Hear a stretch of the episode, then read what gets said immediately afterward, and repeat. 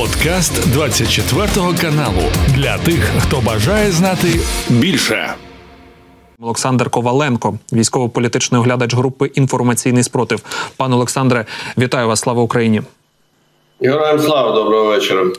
Е, з глядачами вже почав говорити про Рейнейр, який розглядає відновлення польотів України попри війну, і не взяв би цю тему до нашого обговорення, якщо б не залучили е, вони як аргумент досвід ізраїльської влади. От зараз зацитую: подивіться, що робить ізраїльська влада. Ми працюємо в Ізраїлі та за його межами летимо в аеропорт Тель-Авів. Е, час від часу із західного берега лунають ракети, а Хамас запускає ракети. Отже, все можливо, переконаний керівник Лукостера. Хотілося б від вас таке, знаєте, всебічне компетентне пояснення цій темі дати, е, щоб не було, знаєте, маніпуляцій цього приводу. Чи безпечно це взагалі робити? Насправді моя позиція, що не треба поспішати з тим, поки в нас повномасштабна війна йде. Тому що порівнювати з Ізраїлем, ну це знаєте, як говорити, от у Ізраїля є залізний купол, класна така зенитно-ракетний комплекс, класний, і він потрібен Україні. А з іншого боку, ніхто не приводить Ну, приклади того, що цей залізний купол він працює по досить примітивним реактивним снарядам, які збираються з якихось там труб, в якихось гараж, в гаражах. Так вони літають, так вони дуже схожі на реактивні снаряди, але вони нічого спільного не мають з, наприклад, крилатою ракетою або аеробалістичною ракетою. Тому як буде працювати залізний купол по іншим об'єктам, по іншим е, цілям під час масованих проривів протиповітряної оборони, це питання, але для когось це найкращий ЗРК в світі. Тому і розумієте, і приклад е, Ізраїлю ну він недоречний. У нас зовсім інший формат е, війни, аніж та проблематика, яка є в Ізраїлі. Так. У нас повномасштабна війна. Проти нас воює наш ворог, е, Російська Федерація повним спектром засобів, починаючи від усіх типів е, ракет крилатих е, до звукових. Е, гіперзвукових, балістичних, аеробалістичних і так далі, і закінчуючи дійсно великою кількістю дронів камікадзе, наприклад, навіть до Львову долітають шахеди 136 Отже, жоден аеродром, жоден об'єкт не є безпечним при цьому. Так в нас працює дуже е, ефективно наші системи протиповітряної оборони проти шахедів 136 але виникають іноді ситуації, що навіть і нашу ППО шахеди 136 проривають так само, до речі, як і крилаті ракети.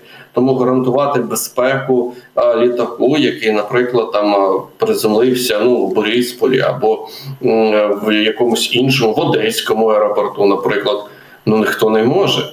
І на мій погляд, це ну дуже поспішають представники Ryanair з такими з такою пропозицією. Е, ну, от саме для цього я і вас запитав, бо ми знаємо, що характер війни інший. Я це розумію. Хотілося, от якраз від вас і почув е, цей важливий момент. Хотів би саме це зафіксувати е, в свідомості наших глядачів, що це порівняння як мінімум некоректне. Як максимум, я так як цивільний розумію, що ПВО і так наше працює на максимум, намагається робити все. А ще якийсь літак, який потрібно там пропустити. Ну це, мабуть, якесь певне перенавантаження та й дає. Відволікання уваги. Угу. Ну от е, будемо рухатись далі. Про касетні боєприпаси хотів запитати вас, е, бо повідомляють, що е, їх стає дедалі більше е, саме застосування цих боєприпасів. От хотілося б вашу думку почути, е, наскільки сильно розвиваються удари касетними боєприпасами, наскільки ефективно е, вони розвиваються і дають результати. Ну і в принципі оцінити ось ці перші, скажімо так, кроки використання. Ну що ж, з кожним разом їх буде все більше і більше. Це це добре. Ну, вже покладено початок е, їх застосуванню. Говорити про якісь зараз результати від цих ударів ну зарано. Це якщо чесно, без uh якогось перебільшення. Але ці боєприпаси, по-перше, ну знову ж таки, найголовніше, вони на відміну від аналогів російських та радянських. А Росія е, переважно використовує також радянські аналоги таких боєприпасів. а вони більш високоточні, вони мають більшу ефективність за рахунок того, що де відмова детонації субоєприпаса там значно менша ніж російських та радянських. Тобто вони більш ефективні, високоточні. Це перший момент.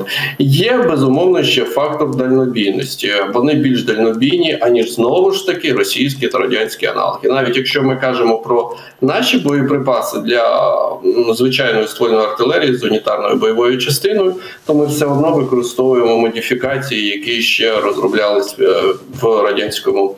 Е, Союзі, тобто 152 мм, 122 мм. Зараз ми використовуємо значно інші по якості е, боєприпаси, навіть касетні. І безумовно, це вогневий вплив. Це ще один фактор вогневого впливу, який є доповненням до того, що в нас вже є від унітарної боєприпасів з унітарної БЧ. Тобто, ми маємо більш якісні засоби ураження, яких стає для нашої артилерії більше, і це безумовно тільки підвищує коефіцієнт корисної дії від роботи нашої артилерії.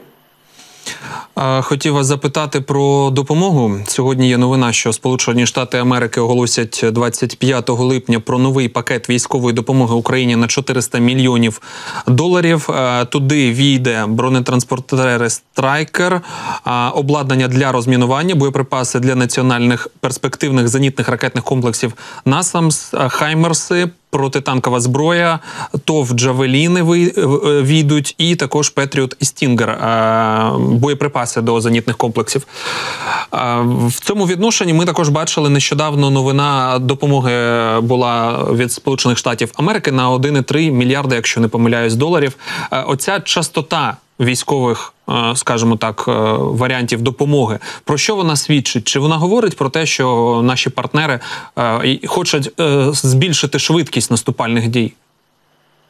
Ні, це стандартний темп. Два пакети допомоги від США кожного місяця. Це стандартний темп, тобто кожні два тижні вони виділяють відповідну допомогу, і вона не є як якби вони перейшли, наприклад, на темп е, один пакет допомоги е, на тиждень. Ну, це дійсно можна було сказати, що це, е, скажімо так, вони нам вони збільшують обсяги постачання загальної кількості нам засобів, техніки та боєприпасів.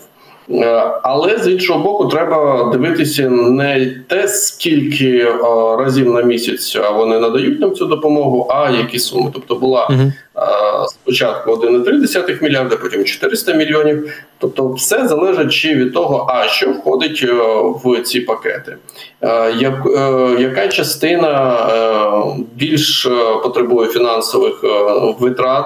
Наприклад, це ракети ті ж самих ЗРК Петріот. Ну це досить е, дорогі е, боєприпаси. Ми знаємо для е, Петріотів зенитно управляємі ракети. А окрім цього, є інші позиції. Дуже важливо, на мій погляд, те, що в майже в кожному пакеті зараз з'являються засоби для розмінування. Це дуже важливо.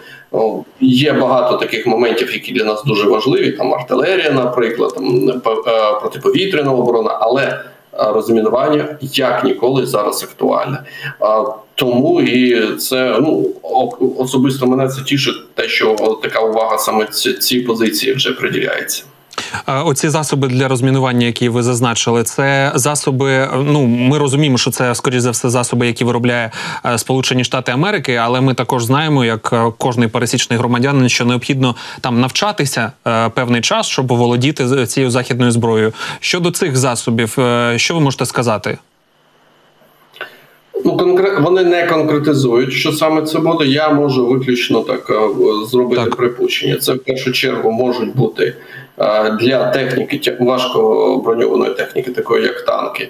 Це трали протимінні, безумовно, це відповідна інженерна техніка для розмінування. Це безумовно установки для розмінування. Я не виключаю, що це знову ж таки М58 Міклік, установка для розмінування, е, яка також вже знаходиться на озброєнні Сил оборони України, яку використовують, і досвід її використання є, є у наших військових, і наші військові безумовно можуть передавати цей досвід е, ем, в залежності від того, які будуть постачання е, цих М58, відповідно новим користувачам, тобто також нашим е, підрозділам.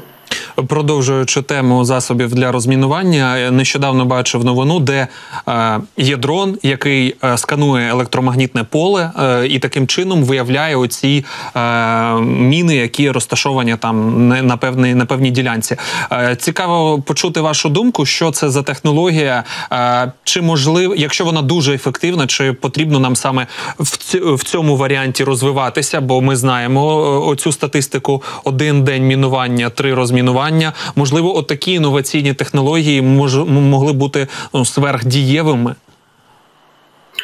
Є різні методи дійсно для того, щоб розміновувати. На сьогодні е, різні, е, різні використовуються. Ну, Я б навіть сказав би так: не те, щоб хитрощі, а інновації. Ну, наприклад, дуже цікавий такий момент, те, що влітку міни вони ну. Вони набирають температуру, вони гріються на сонці, а потім, коли сонце заходить, можна використовувати в окремий проміжок часу, можна використовувати тепловізор, і в тепловізорі можна бачити мінне поле, е, яке розташовано там на гектарах, гектарах е, на кілометри. І е, це дійсно ну дуже так несподіване використання, таке нетрадиційне, але воно є. Тому на сьогодні так дійсно використовуються різні ось такі елементи для того, щоб і сканувати мінне поле. Але є е, ну безумовно є різні ці засоби, але є е, такі. ем, Ситуації, коли, ну, наприклад, якщо ми кажемо про ведення бойових дій, зараз переважно в полосі забезпечення най- найбільш такі екстремальні, де продовжується просування наших сил оборони, переважно розмінування виконується вручну. Навіть коли ми маємо необхідну кількість на підрозділ а, мінних шукачів, так а ми не можемо їх повноцінно використовувати, бо їх сигнали фіксуються російськими окупантами. Вони можуть наводитись на ці сигнали свої удари артилерії, наприклад, і не тільки. Отже, доводиться підрозділам розміновувати вручну. І це, на жаль, значно гальмує процес просування та звільнення території. Ну, територія, яку ми там звільнили, от, наприклад, якщо взяти як приклад ділянку, ділянку правого берега Херсонської області, е, окупантів вже нема. Тобто, ну звісно, вони можуть обстрілювати певним чином на певну дистанцію правий берег. Але ж е, чи можна сказати, що там безпечніше можна і з більшою ефективністю розміновувати, от не просто вручну, а такими масовими засобами, про які ми зараз з вами говоримо? Якщо ви маєте на увазі установки для розмінування, то загальна так потрібно, щоб локація була безпечна. Бо якщо ми кажемо про установку для розмінування УР-77, це радянського типу, яку використовують Сили оборони України, то її, якщо підводиш до лінії боєзіткнення, вона дуже легка ціль. А цих установок не так багато. Так само, як і М58. Розмінування повинно проводитись ну максимально максимально обережно, тому що ця установка повинна бути безпосередньо біля мінного поля. За мінним полем в більшості випадків знаходяться вже позиції ворога, окопи, секрети, е, а також а, це мінне поле має прикриття артилерії. Тому установки для розмінування вони ну знаходяться також в зоні, скажімо так, підвищеного ризику. Почув вас. Зараз е, попрошу наших режисерів вивести картинку на екран. Без звуку це можна зробити. А буду зачитувати новину. У Сполучених Штатах Америки успішно випробували дрон-розвідник, який е, не вразливий для систем протиповітряної оборони. і Може автономно літати цілий рік. Безпілотник е, піднімається в стратосферу. Підзаряджається там від сонячних батарей на висоті 20 кілометрів. Дрон не бачить радари.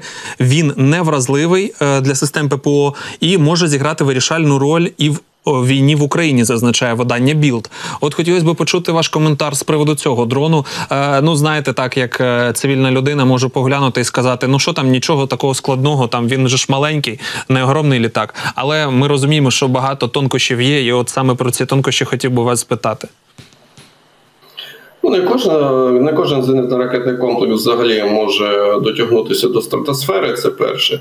А друге, це не кожен може помітити такий об'єкт. У кожного об'єкту там літака, винищувача, наприклад, гелікоптера. В них є відповідні, вони відповідно відображаються на РЛС і так далі. Отже, цей я так розумію, ВПЛА він виконаний саме в не тільки він надлегкий, як для БПЛА розвідувального типу на таких висотах, які може літати. Він ще, я так розумію, виконаний по системі стелс. І він може повністю автономно знаходитися на визначеній висоті, і дійсно його не помітити. Хіба що тільки якщо не збити відповідним винищувачем, який може літати на таких висотах 20 кілометрів плюс. Ну, наприклад, такий як міг 31К, хоча це не зовсім винищувач, це більш перехоплювач. Це а, перехоплювач, який свого часу навіть встановив рекорд по висоті а, польоту. А, так, дійсно, цей БПЛА він був би дуже корисний для Сил оборони України. Але ну треба бути реалістами. Завтра ми його не отримаємо, і через два тижні не отримаємо. Та через місяць також. Тільки закінчився процес випробування. Безумовно, хтось може сказати, що випробування в бойових умовах що може бути краще. Так, я повністю згоден. Більшість навіть навіть наших інноваційних. Виробів нашої техніки зараз саме проходить випробування в зоні бойових дій. Але щодо США, ну вони в даному випадку нікуди не поспішають. Вони спочатку повинні мати відповідне відповідне замовлення від держави. Повинно буде виділено бюджет, початок серійного виробництва, хоча б мілкосерійного. А після цього тільки ми можемо розраховувати, що побачимо його в повітряному просторі України, і він буде чергувати там ну скільки буде потрібно от з урахуванням його можливостей. Так, е, дуже доречно, дійсно. А ось таке ще питання: збройні сили України можуть загнати весь цей чорноморський флот ближче туди до Туапсе, Новоросійська, і не давати їм рухатися в зоні Криму. Заступник міністра оборони України Гаврилов про це каже. За його словами, ці можливості не обмежуються тільки системами типу Нептун, є й інші. Ми набагато сильніше зараз в цьому питанні ніж були рік тому. Ваша оцінка цим нашим можливостям яка? Скажу так, е, я не знаю інших засобів е, на озброєння Сил оборони України, окрім протикорабельного ракетного комплексу Нептун, а також гарпун, який би е, міг ефективно знищувати російські військові кораблі. Ну звісно, тому що я не представник ані Генерального штабу збройних сил України, ані Міністерства оборони. Тому про що саме каже пан Гаврилов, я не маю жодного уяви. Але якщо він е, настільки впевнено про це говорить, отже, він знає. Про що йде мова, і я не виключаю того, що дійсно у Сил оборони України є можливості загнати росіян в новоросійськ а мабуть, навіть і далі. Що ну якусь частину своєї флотілії чорноморської вони змушені будуть в якийсь момент часу, період часу, так змушені будуть евакуювати безпосередньо навіть в Каспійське море. Декілька слів на завершення щодо е, бавовни в Криму і, і наших е, дій по виснаженню. Бо е, речниця оперативного командування Південь сказала, що неодноразово попереджали про те, що сезон бавовни буде квітучим. Все, що ми обіцяли, виконали. Ми слово тримаємо і далі просуваємося. Е, додає вибухи, які наразі лунають в тимчасово окупованому Криму, є свідченням певного руху сил оборони в глибокому тилу ворога. Ну що ж, так дійсно в Криму знищуються об'єкти, на яких, наприклад, концентрується боєкомплект, на якому концентруються паливно-мастильні матеріали і так далі. У той час як росіяни відправляють свої ракети та дрони камікадзе для того, щоб спалювати зерно та влаштовувати кризу, продовольчу кризу не стільки в Україні, скільки в світі. В першу чергу ми якось це переживемо. А от світ навряд чи особливо Африка, навряд чи це переживе. І у той час, як вони займаються тероризмом, продовольчим тероризмом, ми знищимо саме військову інфраструктуру і військові об'єкти. І у цьому різниця. Росіяни, як терористи, е, воюють проти людей, проти цивільних, а влаштовуючи геноцид. А ми саме воюємо проти військових, проти окупантів. І досить ефективно, як ми можемо бачити. Будемо сподіватися, що е, це видовище буде тривати якомога в більших масштабах, якомога довше, і ми все ж таки дійдемо до цього рубежу якомога швидше. Е, Пане Олександре, я вам дякую за ваш час, за ваші відповіді і за цю цікаву розмову. Доєднуйтесь до нас ще. Дякую вам. Це був подкаст для тих, хто бажає знати більше. Підписуйся на 24 канал у Spotify, Apple Podcast і Google Podcast.